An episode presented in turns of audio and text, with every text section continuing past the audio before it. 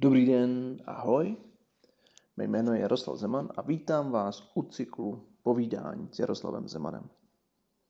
Už několik dílů se věnujeme našim smyslům, probrali jsme zrak a minule jsme začínali, začali sluch. Dnes, my jsme, dnes bychom sluch dokončili. Budu mluvit raději takhle pomaleji, aby mi bylo taky rozumět. A povíme si teda dneska něco o rozpoznávání zvuků a o samotném slyšení. V rámci rozpoznávání zvuků se teda budeme bavit o lokalizaci zvuku na úrovni mozkového kmene, o vnímání zvuků, o hluku nebo hudbě, jak to vlastně roz, rozlišíme v rámci zapojení jednotlivých mozkových struktur. Povíme si, jaká, aktiva, jaká je aktivita při poslouchání řeči a jaká je aktivita mozku při poslouchání hudby. Taky si povíme něco o dokonalém sluchu a nemůžeme nezmínit Mozarta. Takže možná znáte Mozartův efekt, tak kdo nezná, tak počkejte a dozvíte se. Vývoj sluchu zakončí rozpoznávání zvuků a my se budeme bavit zhruba, jak to vypadá před narozením a po něm, co jsme schopní vlastně dneska už vyčíst, jak vlastně novorozeně nebo vlastně ještě dítě v prenatální v stádiu, co dokáže v rámci zvuku a sluchu rozlišit. No a v rámci slyšení si povíme teda o sluchové dráze a projdeme jednotlivé části od zevního ucha a skončíme až u primární sluchové korové oblasti. Jako takový závěr si povíme o slyšení světla. se to bude takový to zajímavost nakonec. Tak jdeme na to. Rozpoznávání zvuků. Zvukové vlny jsou v hlemíždi přeměněny v elektrické vzruchy putují přes mozkový kmen a talamus do sluchové korové oblasti a s ní sousedících asociačních korových oblastí. Pojďme si říct něco o lokalizaci zvuku na úrovni mozkového kmene. Mozek umí lokalizovat zdroj zvuku, poznat, jak je daleko a v jakém směru. Vstup zvukových vln do obou uší se většinou liší. Do ucha bližšího zdroji zvuk dorozí asi o jednu tisícinu až jeden a půl tisícinu sekundy dříve, než do ucha vzdálenějšího. Skupina olivarních jader v mozkovém kmeni časově porovnává vstupy z obou uší. Tady máme takzvané binaurální vstupy, to znamená, že jsou na obou stranách. A tím lokalizuje zdroj zvuku. Takže na úrovni toho mozkového kmene máme centra, jako je nucleus cochlearis, nucleus olivaris, nucleus olivaris máme rozdělený jako superior lateralis a superior medialis. A to máme bilaterálně, takže na obou stranách. Pojďme si teď říct něco o tom, jak to teda na této úrovni probíhá. V začátku máme teda nějaké zachycení signálů, specializované buňky v nucleus cochlearis ventralis dostávají signály ze sluchového nervu. Neurony v obou kochleárních jádrech dostávají vstupy jen ze stejnostraného ucha přicházející zvuk. Kochleární jádro ve větší vzdálenosti od zdroje zvuku dostane sluchovou informaci nepatrně později než druhostrané jádro. Teď si povíme, jak se eh, rozlišuje časový rozdíl a rozdíl taky v intenzitě. Časový rozdíl pak postupují dál do nucleus olivaris superior medialis. Rozdíl v intenzitě je předání signálů. Vzruchy z bližších jader nucleus cochlearis jdou do nucleus olivaris superior lateralis. To znamená, že časový rozdíl nám jde do superior medialis a intenzita nám jde do olivaris superior lateralis. Dál v tom časovém rozdílu Dál v tom časovém rozdílu máme takzvané křižmo do druhostraného nucleus olivaris superior medialis. Takže ten signál pak uh, jde křižmo na druhou stranu do nucleus olivaris superior medialis. Na úrovni intenzity dochází k překřížení. Signály jsou odeslány ze vzdálenějšího jádra nucleus cochlaris do druhostraného nucleus medialis corporis trapezoid, trapezoidei. Trapezoidei. Načasování signálů. Neurony nucleus olivaris superior medialis velmi rychle odpovídají na vstupující signály. Jejich neobvykle rychlé výboje umožňují rozeznat velmi krátké časové odchylky v signálech přicházejících z obou uší. Na úrovni intenzity dochází k utlumení inhibice. Signály ze vzdálenějšího jádra způsobí změnu excitačních aktivujících vzruchů na inhibiční tlumící. Pak dochází k přepojení. Signály jsou přepojeny do nucleus olivaris superior lateralis a pak dochází k porovnání signálů. Buňky v nucleus olivaris superior lateralis dostávají impulzy z kochleárních jader obou stran Odpovídají na ně excitací nebo inhibicí závislou na intenzitě signálu přicházejícího z každého z nich. A potom do vyšších úrovních mozku zruchy z dolní části mozkového kmene pokračují do dolního kolikulu, kolikulus inferior, středního mozku, polem drah zvaným lemniscus lateralis a pak do talamu, corpus geniculatum mediale. Takže máme na úrovni kmenového nebo mozkového kmene máme vlastně rozlišení jak časový rozdíl, tak intenzitu. Zvuky jsou nejprve tedy uh, vibracemi, které vstoupí do našich učí, uší. Ve vnitřním uchu je smyslová buňka a tato ty smyslová, smyslové buňky spíše jsou v hlemíždi a ty převedou tyto vibrace na elektrické signály vedené sluchovým nervem do prodloužené míchy v mozkovém kmeni. Jsme si teď vysvětlovali, jak to probíhá tam. A dále do colliculus inferior ve středním mozku. Vlákna jdoucí ve sluchové dráze se rozbíhají, takže většina informací z každého ucha vstupuje do obou hemisfér. To umožňuje mozku zvuky lokalizovat.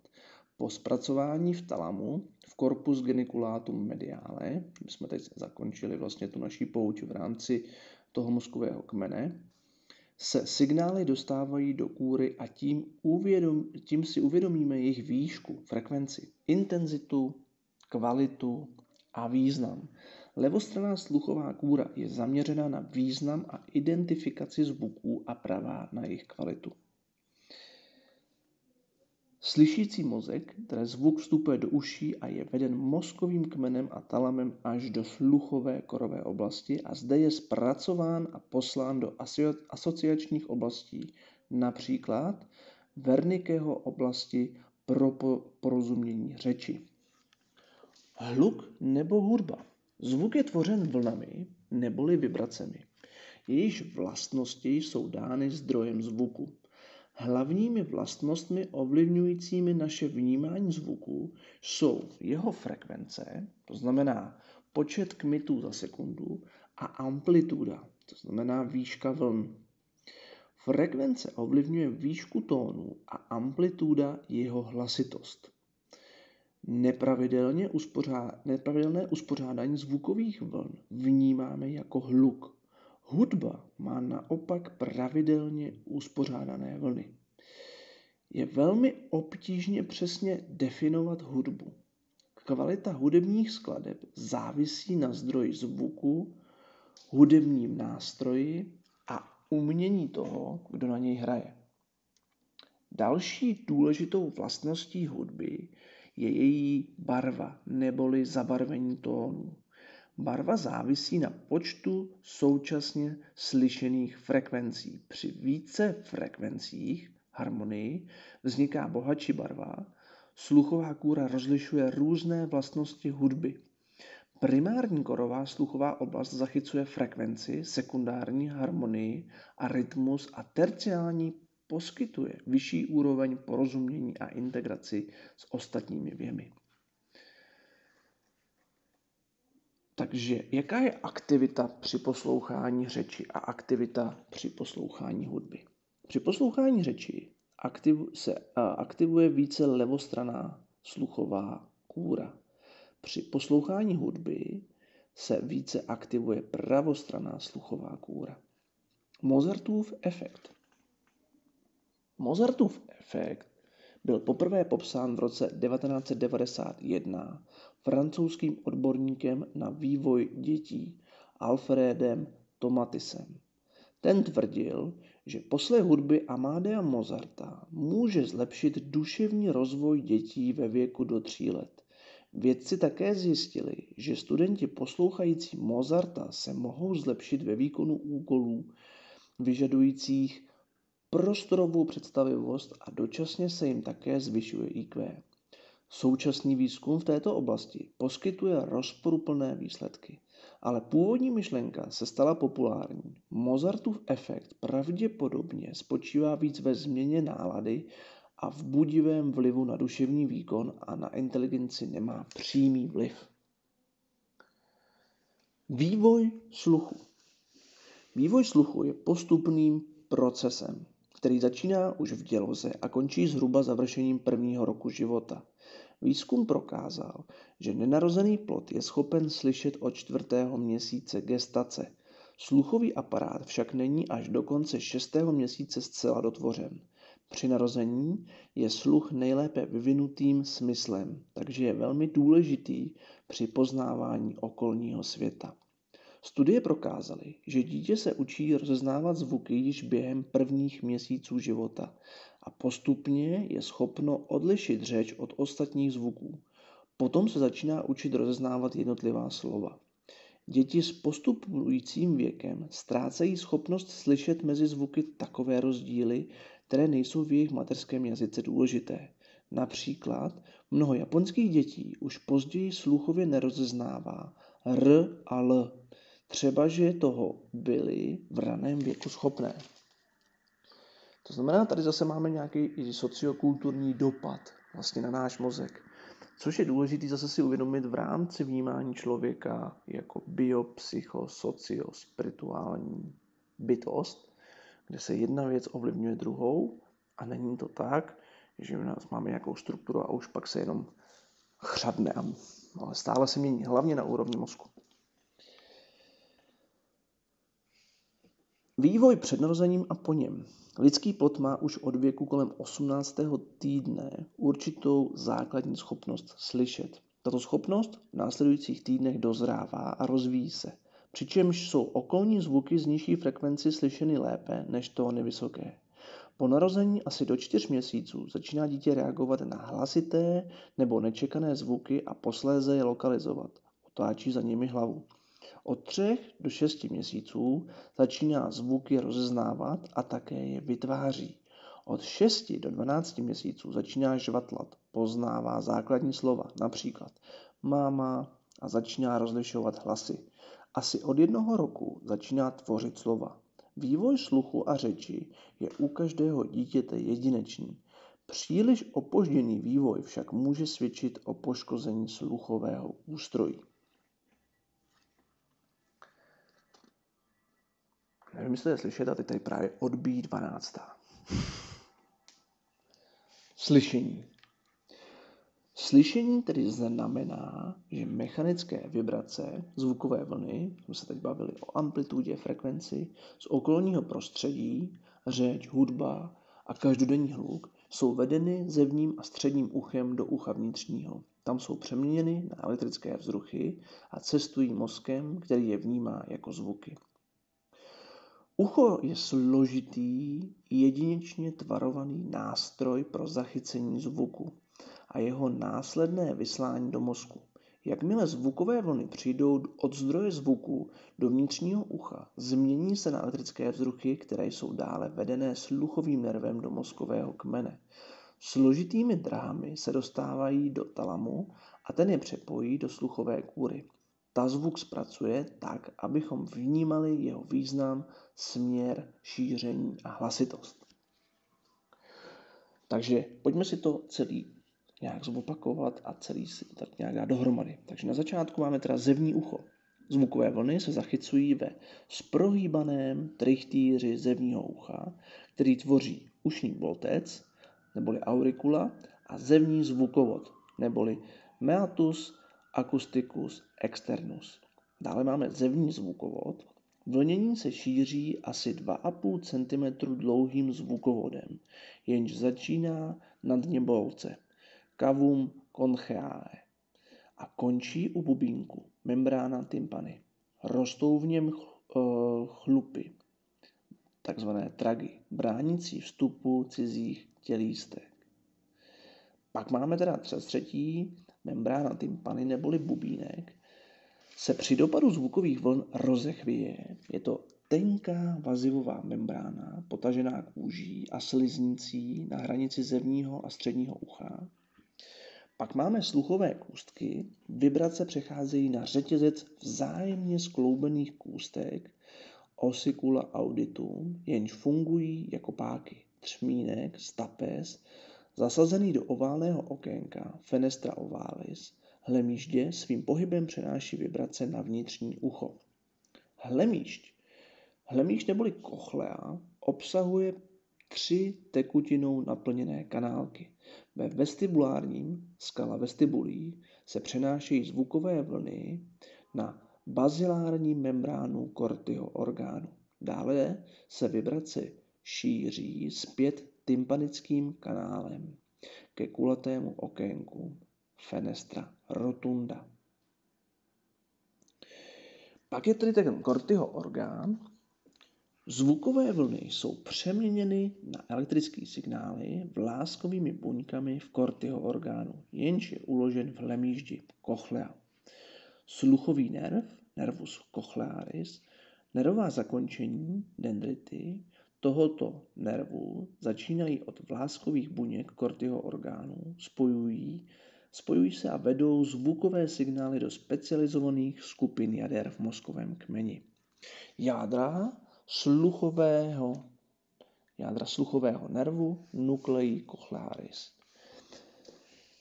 Sluchový nerv se dělí a vstupuje do dvou jader na stejné straně mozkového kmene, jako je ucho, které zachytilo signál, potom se sluchová dráha větví, přepojuje a stoupá do vyšších míst mozku složitým, ještě ne zcela objasněným způsobem.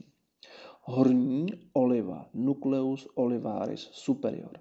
Buňky nucleus cochlearis ventralis posilují signály do, posílají signály do nucleus olivaris superior obou stran. Tam mozek lokalizuje zdroj zvuku, což jsme si řekli před chviličkou. Signály z nucleus olivaris superior potom pokračují do středního mozku.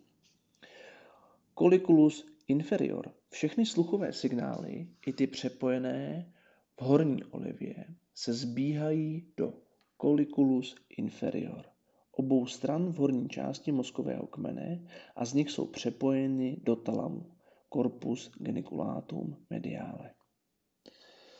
Talamus. Specializované neurony v corpus geniculatum mediale talamu dostávají a zpracovávají sluchové informace. Potom je posílají do primární sluchové korové oblasti, které posléze zpětně inervuje talamus. A závěr je primární sluchová korová oblast. Zde dochází ke konečnému zpracování zvukových signálů a ty jsou přeposílány do vyšších sluchových oblastí, podílejících se na sluchovém vnímání. Takže to jsme si zopakovali slyšení a na závěr si řekneme něco o slyšení světla a tím se spolu dneska rozloučíme. Vláskové buňky přeměňují zvukové vlnění na elektrické vzruchy, dráždící neurony zdravého vnitřního ucha. Poškození vláskových buněk může vést k poruše sluchu. Výzkum ukázal, že také infračervené světlo může dráždit neurony vnitřního ucha. Tým vědců z Chicaga vystavil infračervenému světlu neurony vnitřního ucha morčete. Došlo přitom k aktivitě neuronů colliculus inferior. Světlo tedy způsobilo jakoby zvukový signál, který se přenesl do mozku. Tento objev by se mohl využít při tvorbě nových typů kochleárních implantátů, pokud by byla vyvinuta optická vlákna vedoucí světlo do vnitřního ucha. Takže vláskové buňky, každá vlásková buňka je pokrytá asi 100 vlásky, takzvané cilí, jejich pohyb při vibracích vede k přeměně zvukových vln na elektrické vzruchy. Tak jo.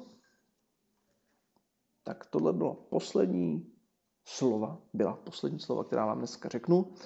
Loučím se s vámi a těším se u 21. dílu, kdy se začneme bavit více o čichu, který je neméně zajímavým smyslem. Tak tolik dnešní 20. díl a slyšení. Mějte krásný den. Loučí se Jaroslav Zeman.